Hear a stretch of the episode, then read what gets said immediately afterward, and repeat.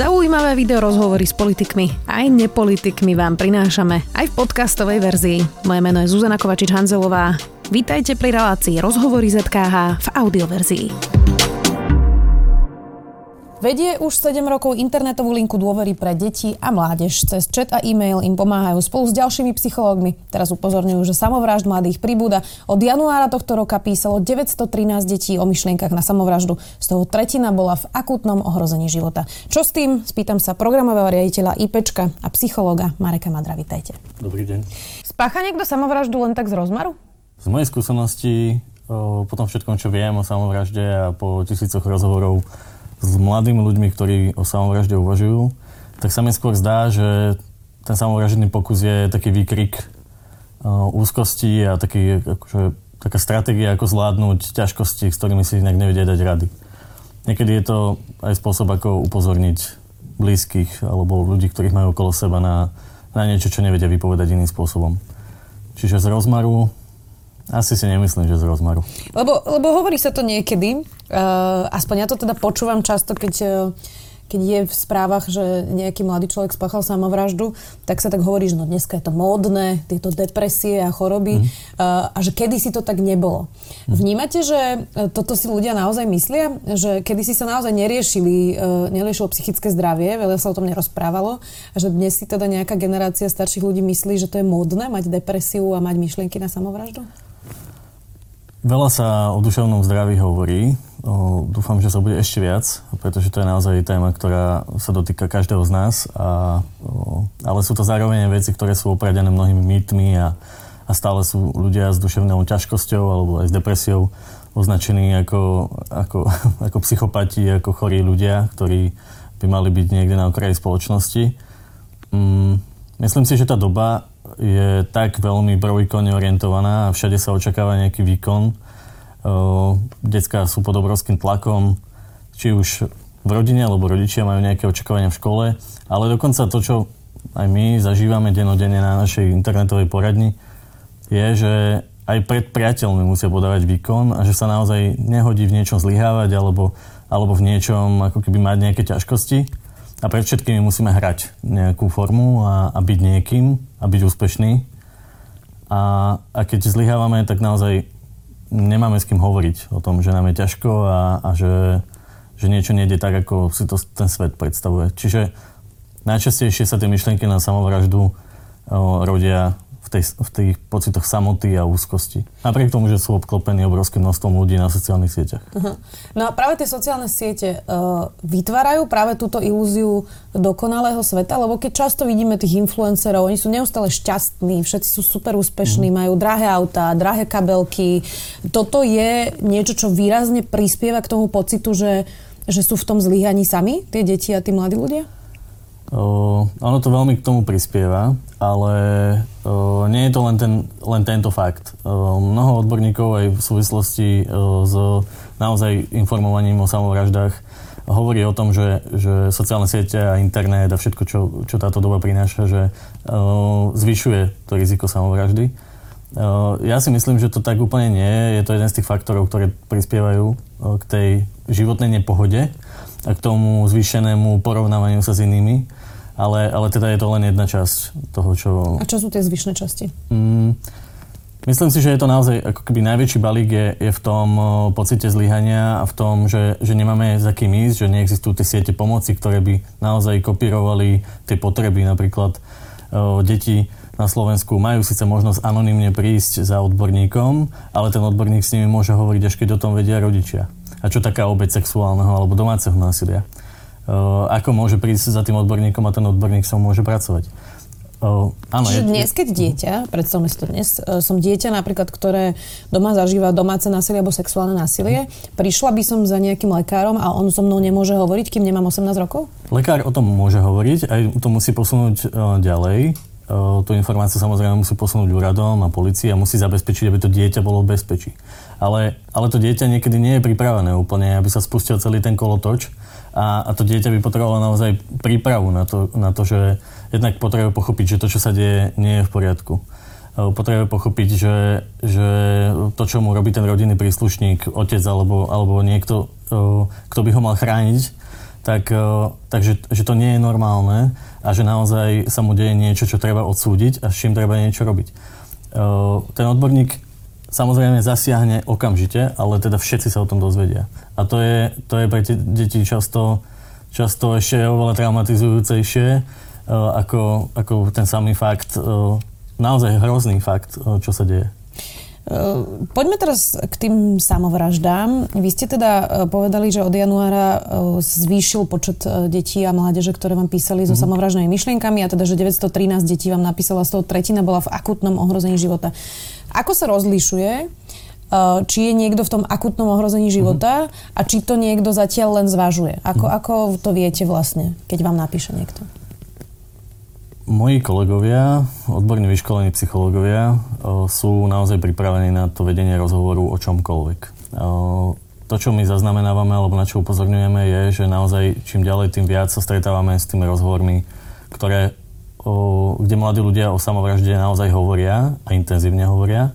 Rozdiel medzi tý, takýmito úvahami a takýmto ako keby pokojným rozhovorom, kde zvažujú aj iné možnosti a žijú aj, aj iné možnosti, a tou akutnou krízovou situáciou je v tom, že, že často sme v kontakte s ľuďmi, ktorí priamo majú pred sebou zbraň, lano, pošlú vám fotku lana, majú lieky pripravené, ktoré chcú zjesť a ešte predtým, ako, ako to urobia, ako definitívne ukončia svoj život, tak dajú ako keby životu ešte jednu šancu a kontaktujú aspoň anonymnú linku dôvery, preto aby aspoň niekto vedel, čo zažívajú, a veľmi často používajú linky dôvery aj ako odkazovač pre, pre pozostalých, že by boli radi, keby, keby sa tí pozostali niečo dozvedeli, pretože to nevedia napísať, jednak v digitálnej dobe už decká nepíšu listy a, a mail dostanete okamžite, čiže je tam veľké riziko, že by, že by niekto zabránil v tom čine. Mm-hmm. A tak využijú nejaké iné sprostredkované moderné formy komunikácie a aj nás ako linky dôvery používajú ako odkazovač pre pozostalých. Pošlem list na rozlúčku v prílohe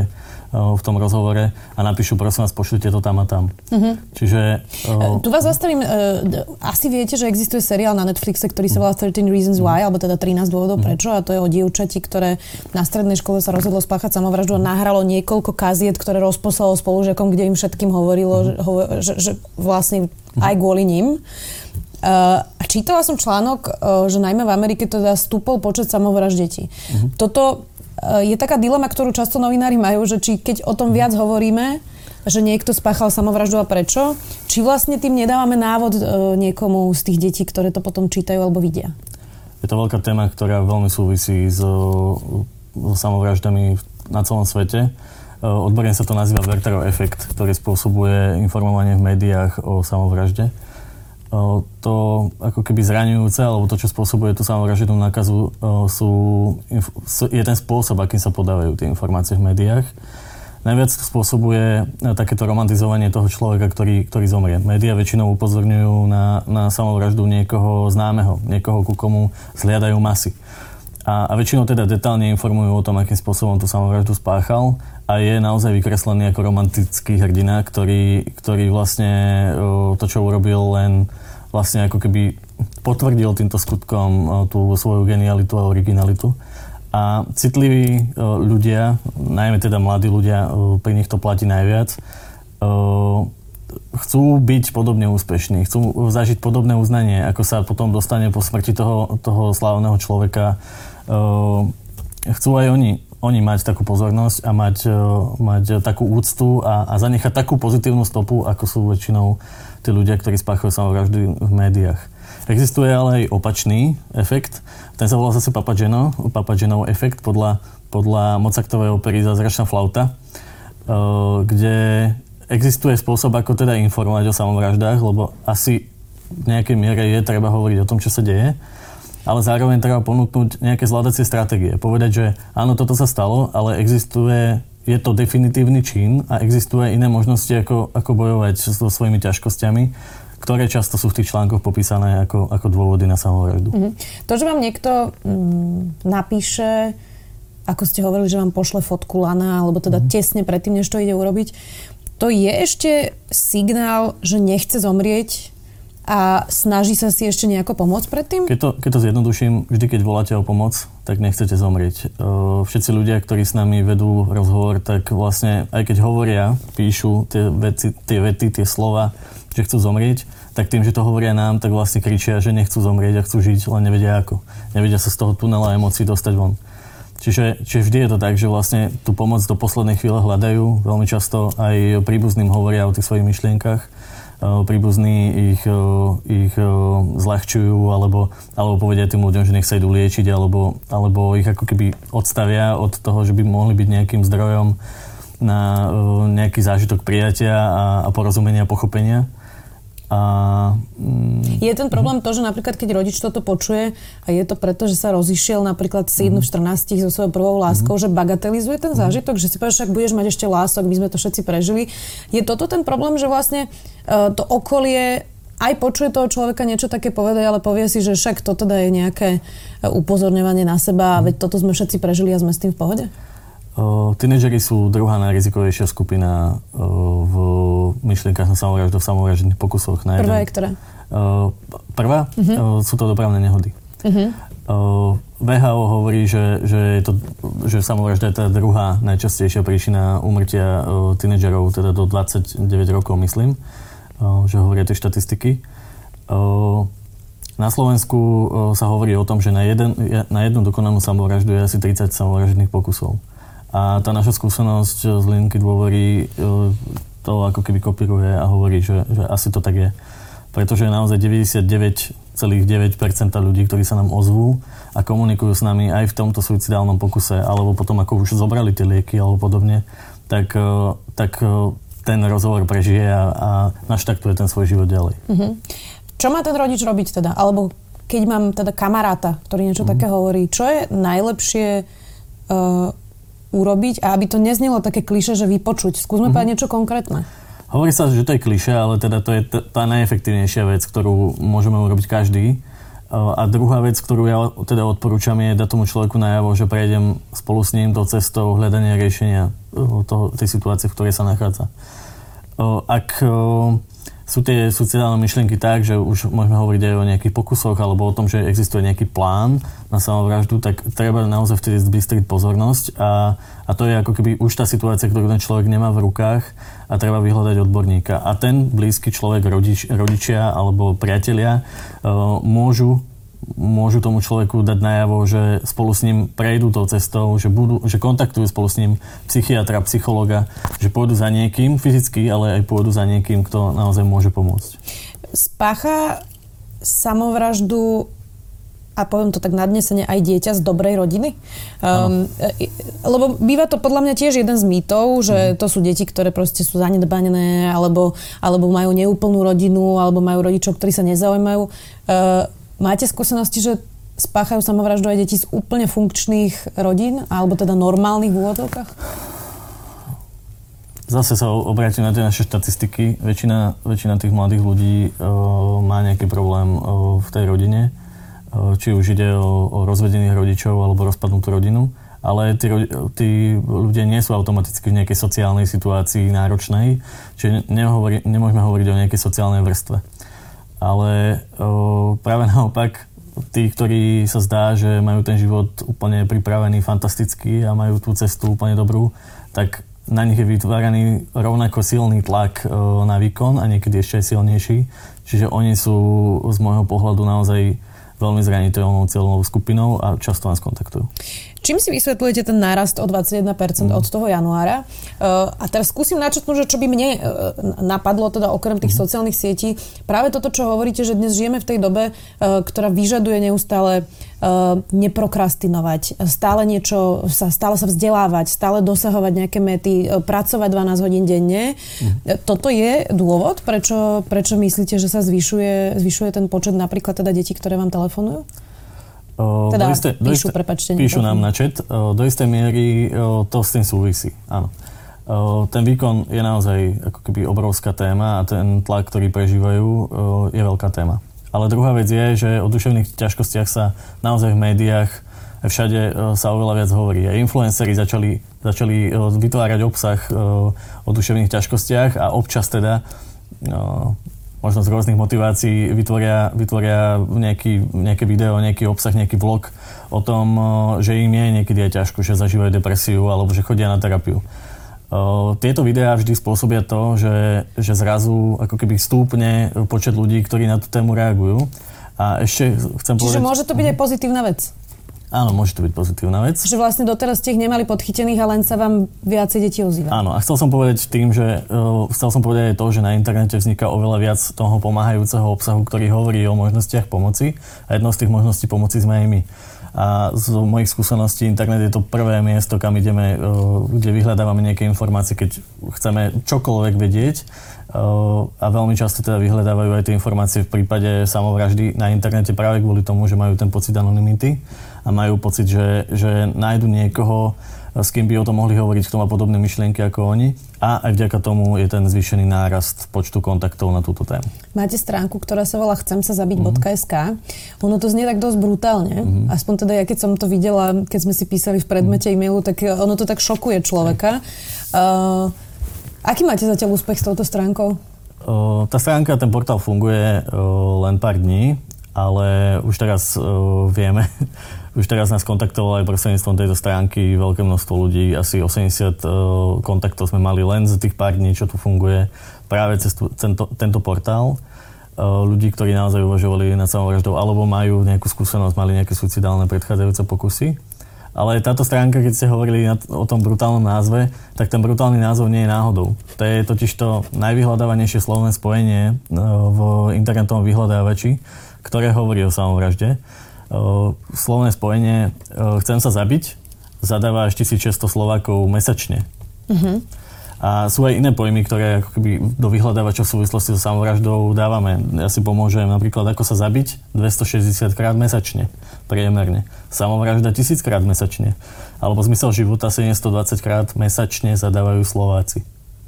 Čiže to sú naozaj že obrovské čísla, niečo, čo sa deje v našich domácnostiach, ale zároveň Uh, nemáme odvahu o tom hovoriť naživo. Tak hľadáme tú pomoc na internete. Uh-huh. A tento portál má naozaj priniesť uh, postupne tú pomoc, naozaj uh, priniesť nejaké, nejaké pomáhajúce články, pozbudenie, nejaké stratégie, ako zvládnuť tú náročnú situáciu, aj kontakty na odborníkov a aj priamo možnosť hovoriť s odborníkom tu a teraz.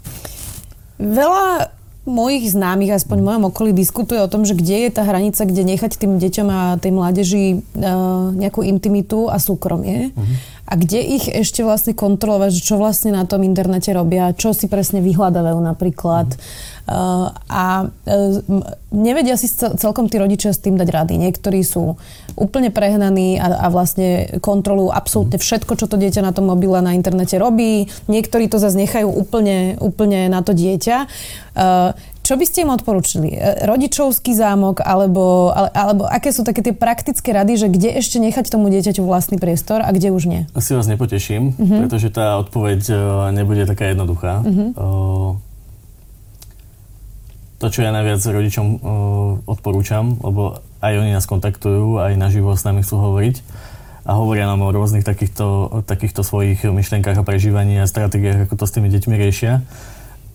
Ja odporúčam viesť efektívny rozhovor. Som sa obávala, že to poviete. Čiže neexistuje apka, treba mať dobrý vzťah s dieťaťom. Existujú, existujú apky. To ja viem, ale... Všeličo, všel, všel, vo všeličom pomôžu, ale to, čo si najviac myslím, je budovať naozaj, byť pre tie deti príkladom, že žijem, zvládam nejaké situácie, rozprávam o tom, že nie, nie všetko je jednoduché v tom živote a s niektorými vecami sa treba popasovať, ako keby bojovanie s tým problémom, aby bolo prirodzenou súčasťou rodiny, aby všetci o tom vedeli, aj tie deti, samozrejme zrozumiteľným spôsobom im to podať.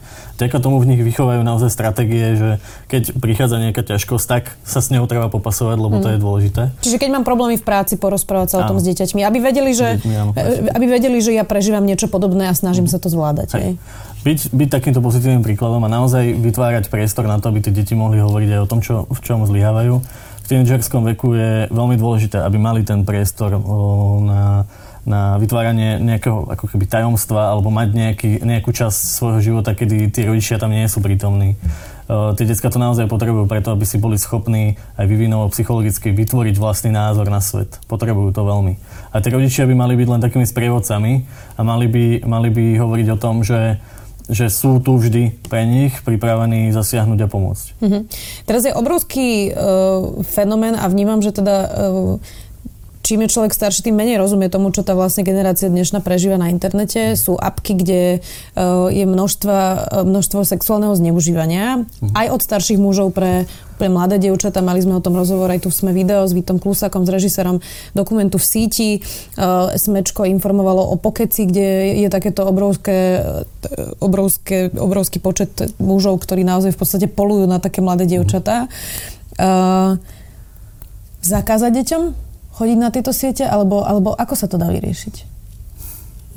Byť súčasťou sveta prežívania o, detí, byť súčasťou, o, vedieť, s kým sa tie deti stretávajú, s kým hovoria, akým spôsobom s nimi hovoria. Nechať im priestor o, a dať im naozaj najavo, že, že sme tu, keď sa niečo deje, čo, čo si myslia, že, že by nemalo tak byť.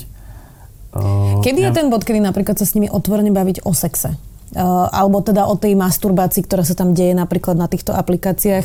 Uh, lebo často sa nám dospelým zdá, že jedenásť rokov to je ešte skoro. Uh, kedy, kedy je ten čas, ako sa rozhodnúť, kedy s tým dieťaťom o tom hovoriť? Viem, že táto téma je veľmi taká citlivá, ale ja ako odborník, ktorý dennodenne je v kontakte s deťmi, tak viem, že deväťročné deti dokážu o sexe rozprávať. A to, čo je fenoménom tejto doby, že ak rodičia nevystihnú ten správny čas, tak uh, si tieto veci, uh, ktoré ich zaujímajú, začnú googliť, počujú niekde, zachytia nejaké slovo a začnú to potom hľadať uh, na internete, odpovede na tieto otázky. A, a rodičia potom pri tom nie sú. Čiže ja odporúčam, aby naozaj rodičia čo najskôr uh, otvorene hovorili o všetkom, čo sa deje. P- samozrejme v primeranom jazyku a v primeranej miere. Uh, s deväťročnými deťmi sa už dá rozprávať o tom, že de- deti neprinášajú bocian. A, a naozaj hovoriť o tom, o láske, o hodnotách. Ak rozprávajú o, o sexe o súvislosti s láskou a, a niekto im ponúka nejakú sexuálnu službu a zrazu tá láska tam chýba, tak to dieťa vie, že má spozorniť. Mm-hmm. Ďalší fenomén, ktorý vychádza zo štatistik, je, že e, mládež si dnes posiela svoje nahé fotografie mm. úplne bežne a majú vlastne posunutú takú tú hranicu intimity oproti predošlým generáciám. E, Čítala som už aj teórie, že pre túto generáciu to nebude taký problém ako pre našu, pretože už budú úplne znecitlivení vlastne na, na to a nebude sa dať vydierať tými fotkami. Myslíte si, že toto je budúcnosť? Že tým, myslím že to si, budú že, robiť všetci? Myslím že už... si, že vydierať sa tými fotkami bude stále, uh-huh. ale uh, viem o tom, že uh, odborníci sa musia vysporiadovať so, so sexualitou alebo aj s menštruačným cyklom u dievčat, ktorý sa posúva stále nižšie a nižšie. Čiže aj celá tá sexualita, celá tá téma sexuality sa posúva do, do nižších, nižšieho, nižšieho veku. A keď do toho ešte pripojíme sociálne siete a technológie, tak oveľa viac ako keby tých príležitostí, ale zároveň aj, aj ohrození nájdete. Zabudol som, čo ste sa pýtali. A, že, že či bude budúcnosť taká, že, tie, že tá generácia, ktorá vyrastá, mm. už bude menej citlivá na nahotu? Hej. Uh, menej citlivá na nahotu asi bude. Uh, existuje jeden taký veľký európsky výskum, ktorý sa volá UKITZ Online, keby to niekoho zaujímalo. A tento výskum mal mapovať, že ako sa súčasní tínedžeri vysporiadávajú so vysporiadávajú s internetovým svetom a s tou komunikáciou aj s neznámymi ľuďmi. A ten predchádzajúci ročník toho výskumu, lebo on sa opakuje, ukázal, že, že súčasná generácia tínedžerov vo veku štrnásť až šestnásť rokov sa dokáže vysporiadať s tými rizikami, uvedomuje si ich a dokonca nekomunikujú s ľuďmi, ktorých nepoznajú. Mm-hmm. Čo je teda také zvláštne, lebo to si my ostatní starší myslíme, že práve naopak, že čím viac komunikujú s neznámymi ľuďmi. A ešte existuje taký predpoklad, že, že decká sa stretávajú s týmito neznámymi ľuďmi. Uh, tento výskum európsky ukazuje, že asi jedno percento z nich sa stretáva s týmito cudzými ľuďmi, asi jedno percento tínedžerov sa stretáva s týmito ľuďmi a len jedno percento z toho jedno percento tam ide samo na to mm-hmm. stretnutie. Mm-hmm. Máme, máme teda rôzne typy ľudí, ktorí majú rôzne nastavené, nastavené rebríčky aj sebaochrany a sebaprijatia a, a vždy tu budeme mať niekoho, kto bude zlyhávať. Vždy. Ako sú učitelia pripravení na tieto témy, o ktorých sa teraz rozprávame? A to je teda internet, sociálne siete, komunikácia detí na internete, sexuálna výchova. Ako veľmi zaostávame v týchto témach na školách?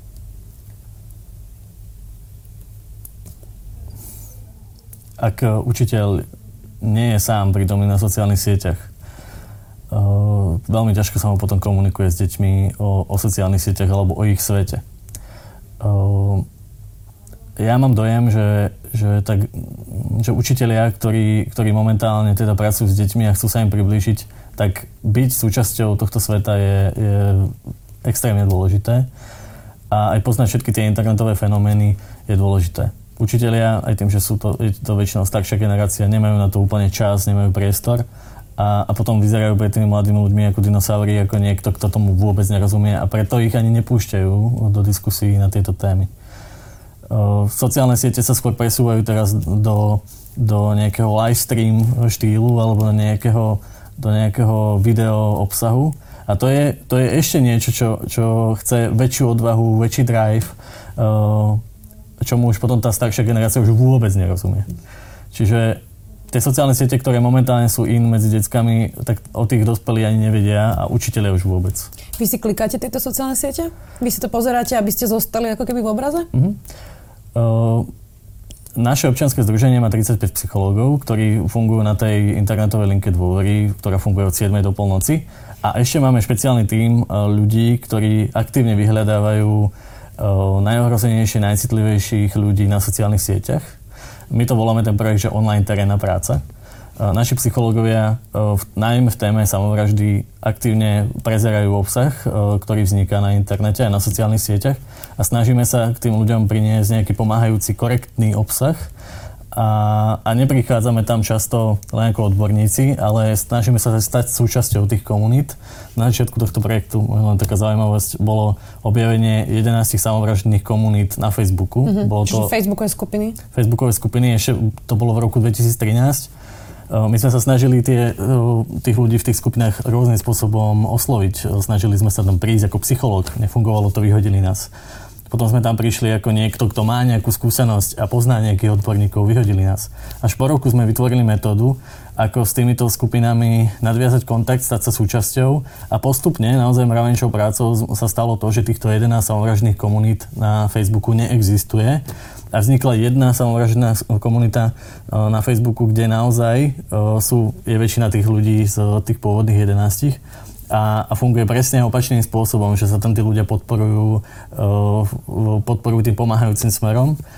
A mapujeme aj iné sociálne siete, ako Discord, Twitch, a snažíme sa aj na YouTube, jednak komunikujeme s influencermi a jednak uh, sa snažíme ako keby nájsť tých naj, pardon, najohrozenejších, nájsť tých, ktorí, ktorí najviac zlyhávajú mm. a hovoria o tých veciach úplne otvorene prostredníctvom videí alebo, alebo prostredníctvom uh, tých sociálnych streamovacích služieb.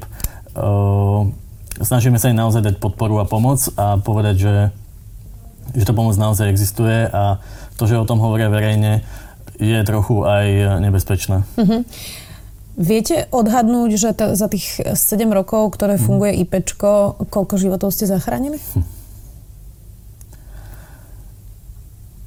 Veľmi ťažko uh, nájdem odpoveď na túto, na túto otázku, ale za minulý rok uh, sme, sme len štatisticky vyhodnocovali, že koľko máme spätných väzieb, že potom, ako sme jednak spolupracovali so záchrannými zložkami pri záchrane života tých ľudí, uh, alebo sme mali spätnú väzbu od rodinných príslušníkov, alebo od samotných tých ľudí, ktorí nás kontaktovali, tak za minulý rok sme mali dvetisíc četov, ktoré boli, boli o samovražde, a boli to ľudia v akutnom ohrození života. A z tohto čísla, dvetisíc za minulý rok, môžem povedať, že, že efekt tej služby bol asi pri šesťstoosemdesiat prípadoch, kedy sme dostali spätnú väzbu, mm-hmm. že to funguje a že sme zachránili život. Nepríjemná otázka, ale presne naopak, koľko sa vám nepodarilo zachrániť? Máte prípady, keď ste boli pri niekom a je to, je dopadlo to, to zle? Je to dobrá otázka práve kvôli tomu, že, že tie množstva ľudí, ktorým sme zachránili život, alebo teda môžeme hovoriť o tom, že sme zohrali veľkú rolu, Uh, tak tie všetky prípady dobré prekryjú tie, kedy sa vám to nepodarilo, a aj my ako psychológovia máme, máme svoje emócie a naozaj sa snažíme uh, aj supervízne, aj odborne byť pripravení na tú prácu. Napriek tomu to niekedy nevidie. Uh, ja mám v mysli za minulý rok dva prípady, kedy viem, že to nevyšlo. A, a tieto prípady budeme stále, stále znova a znova uh, sa k nim vracať a Bol to jeden prípad, kedy, kedy vlastne k tomu rozhovoru ani, ani neprišlo. Poslali iba list na rozlúčku s adresou, kam máme poslať, mm-hmm. a vypol ten rozhovor. Čiže my sme vedeli, že, že nevieme tam pomôcť a, a oslovili sme potom záchranné zložky, aby, aby konali a, a dozvedeli sme sa teda, že neskoro. Mm-hmm. A, a v tom druhom prípade to, bol, to bolo veľmi podobné a vlastne tam ten rozhovor... Mm, Totiž to ono ide o to, že, že mnohí ľudia, keď sú dospelí, tak naozaj majú právo myslieť si čokoľvek a aj robiť čokoľvek. A my sme zodpovední za vedenie toho rozhovoru a naozaj robíme všetko preto, aby sme ten rozhovor viedli odborne, dobre a aby prinášal efekt. V tom jednom, v tom druhom prípade my naozaj uh, viem, že, že ten rozhovor nemal zmysel a, a že už bolo jasné dopredu, bolo jasné dopredu, že, že to naozaj zle dopadne, aj, aj to teda dopadlo tragicky. Ako sa vy vysporiadavate práve s týmto? Máte tridsaťpäť teda psychológov, vy sám ste mm. psychológ. To sú veľmi náročné situácie, často napríklad počas Vianoc je obrovský nápor a mohli by ste byť teda doma s rodinou a dva týždne v pokoji mm. tráviť vianočný čas. Akou psychohygienou prechádzate vy sami? Pomáhate si navzájom terapiou? Existujú nejaké techniky, ako mm-hmm. sa od toho nejakým spôsobom mm-hmm. odiš- dištancovať? Alebo naopak práve, že chcete zostať pri tom? A zareagujem na to, čo ste hovorili. Vianoce sú naozaj náročné obdobie, ale skôr je to pre tú staršiu generáciu. Pre mladých ľudí je najnáročnejším obdobím na celom svete prichádzajúca jar. A znova ako keby ten celoročný cyklus, kedy mladí ľudia nevládzu nabrať znova silu po tej, po tej náročnej zime, po tom, ako sa dlhodobo trápia s nejakým problémom. Mm-hmm. Jar je teda to najnáročnejšie obdobie. U nás na Slovensku napríklad v médiách zaznamenávame najviac samovrážd počas jarných prázdnin, ako prichádzajú, prechádzajú Slovenskom jarné prázdniny. Mm-hmm. To sú, to je pre nás naozaj najnáročnejšie obdobie. A moji kolegovia sú mladí psychológovia, ktorí prechádzajú dlhodobým, veľmi kvalitným akreditovaným výcvikom, ale napriek tomu potrebujú stále, potrebujeme všetci stále obrovskú podporu. My fungujeme dokonca ako tím dobrovoľníkov. Čiže tí, tí ľudia, ktorí u nás pracujú, tí odborníci, za to nedostávajú žiadnu odmenu.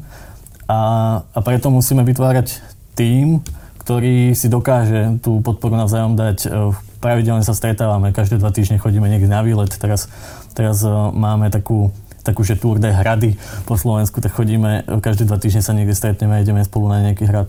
Ale máme aj naozaj odbornú o, supervíziu, to znamená, že prizveme nejakého odborníka, o, ktorý nepracuje denodenne s tými, s tými kontaktmi, ktoré máme, a ten prináša taký ako keby pohľad zvonku na tú našu prácu a prináša aj nové nápady.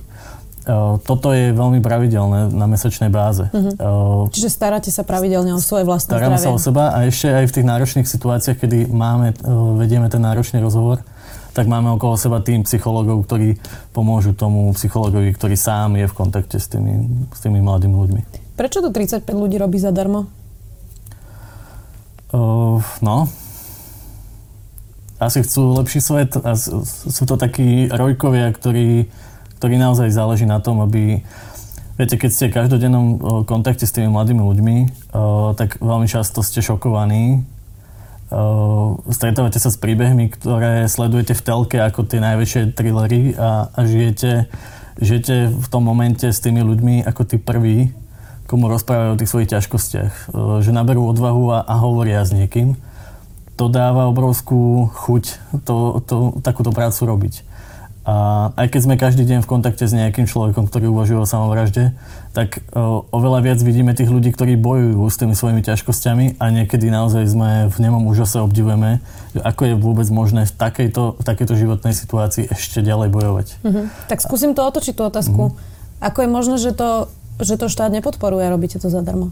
Nemal by toto presne robiť štát a nemali by tí ľudia byť slušne zaplatení za takto náročnú prácu? Na Slovensku existujú tri linky dôvery, ktoré ako neziskové organizácie pomáhajú deťom non-stop. Robia to celé roky bez nejakej systemickej stabilnej podpory štátu. Postupne vznikajú aj iné linky dôvery. Aj v posledných dňoch vznikla linka nezabudka, ale zase... Ktorá roky ako, nefungovala, pretože nemala peniaze. A zase len, len ako len ju prevádzkuje nezisková organizácia. Totižto ide o to, že aj štát má takéto linky dôvery. ale je menej flexibilný, vie sa menej ako keby prispôsobovať tým novým fenoménom a, a ako náhle, tá moja skúsenosť je taká, že ako náhle sa niečo stane štátnym, tak je to, tak je to len o tej práci, aj keď náročnej a ťažkej. Je to len o tej práci a v neziskových organizáciách sme schopní fakt reagovať na všetko a byť si navzájom oporou mm. aj mimo osemhodinovej pracovnej doby. Čiže je to také skostnatele. Takže čo by bolo riešenie? Dotácie od štátu? Väčšie? My aj teraz ako nezisková organizácia fungujeme na základe nejakých malých dotácií, z ktorých skladáme celoročné rozpočty, ale my sme odkazaní na, na dary ľudí, jednotlivcov, na malé päť eurové dary, ktoré, ktoré ľudia, ktorí chápu, čo robíme ako linky dôvery, Uh, no, z toho skladáme rozpočty. Riešením by bolo, riešením by bolo naozaj nastaviť systém, ako je to v zahraničí, zákon, ktorý by presne hovoril o tom, aj o štandardoch, aj o kvalite tejto služby a zároveň by teda vytváral uh, priestor na, na pravidelnú, stabilnú podporu týchto organizácií. Ďakujem veľmi pekne za prácu, ktorú robíte a ďakujem, že ste prišli aj do SMEVI, do štúdia. Dnes tu bol Marek Madra, ktorý vedie už sedem rokov internetovú linku dôvery pre deti a mladých, ktorá sa volá IPčko. Ďakujem. Ja si veľmi, ďakujem. Ja veľmi si vážim, že ste ma pozvali. Ďakujem. Počúvali ste podcastovú verziu relácie Rozhovory zet ká há. Už tradične nás nájdete na streamovacích službách, vo vašich domácich asistentoch, na sme bodka es ká v sekcii Sme video a samozrejme aj na našom YouTubeovom kanáli Denníka Sme. Ďakujeme.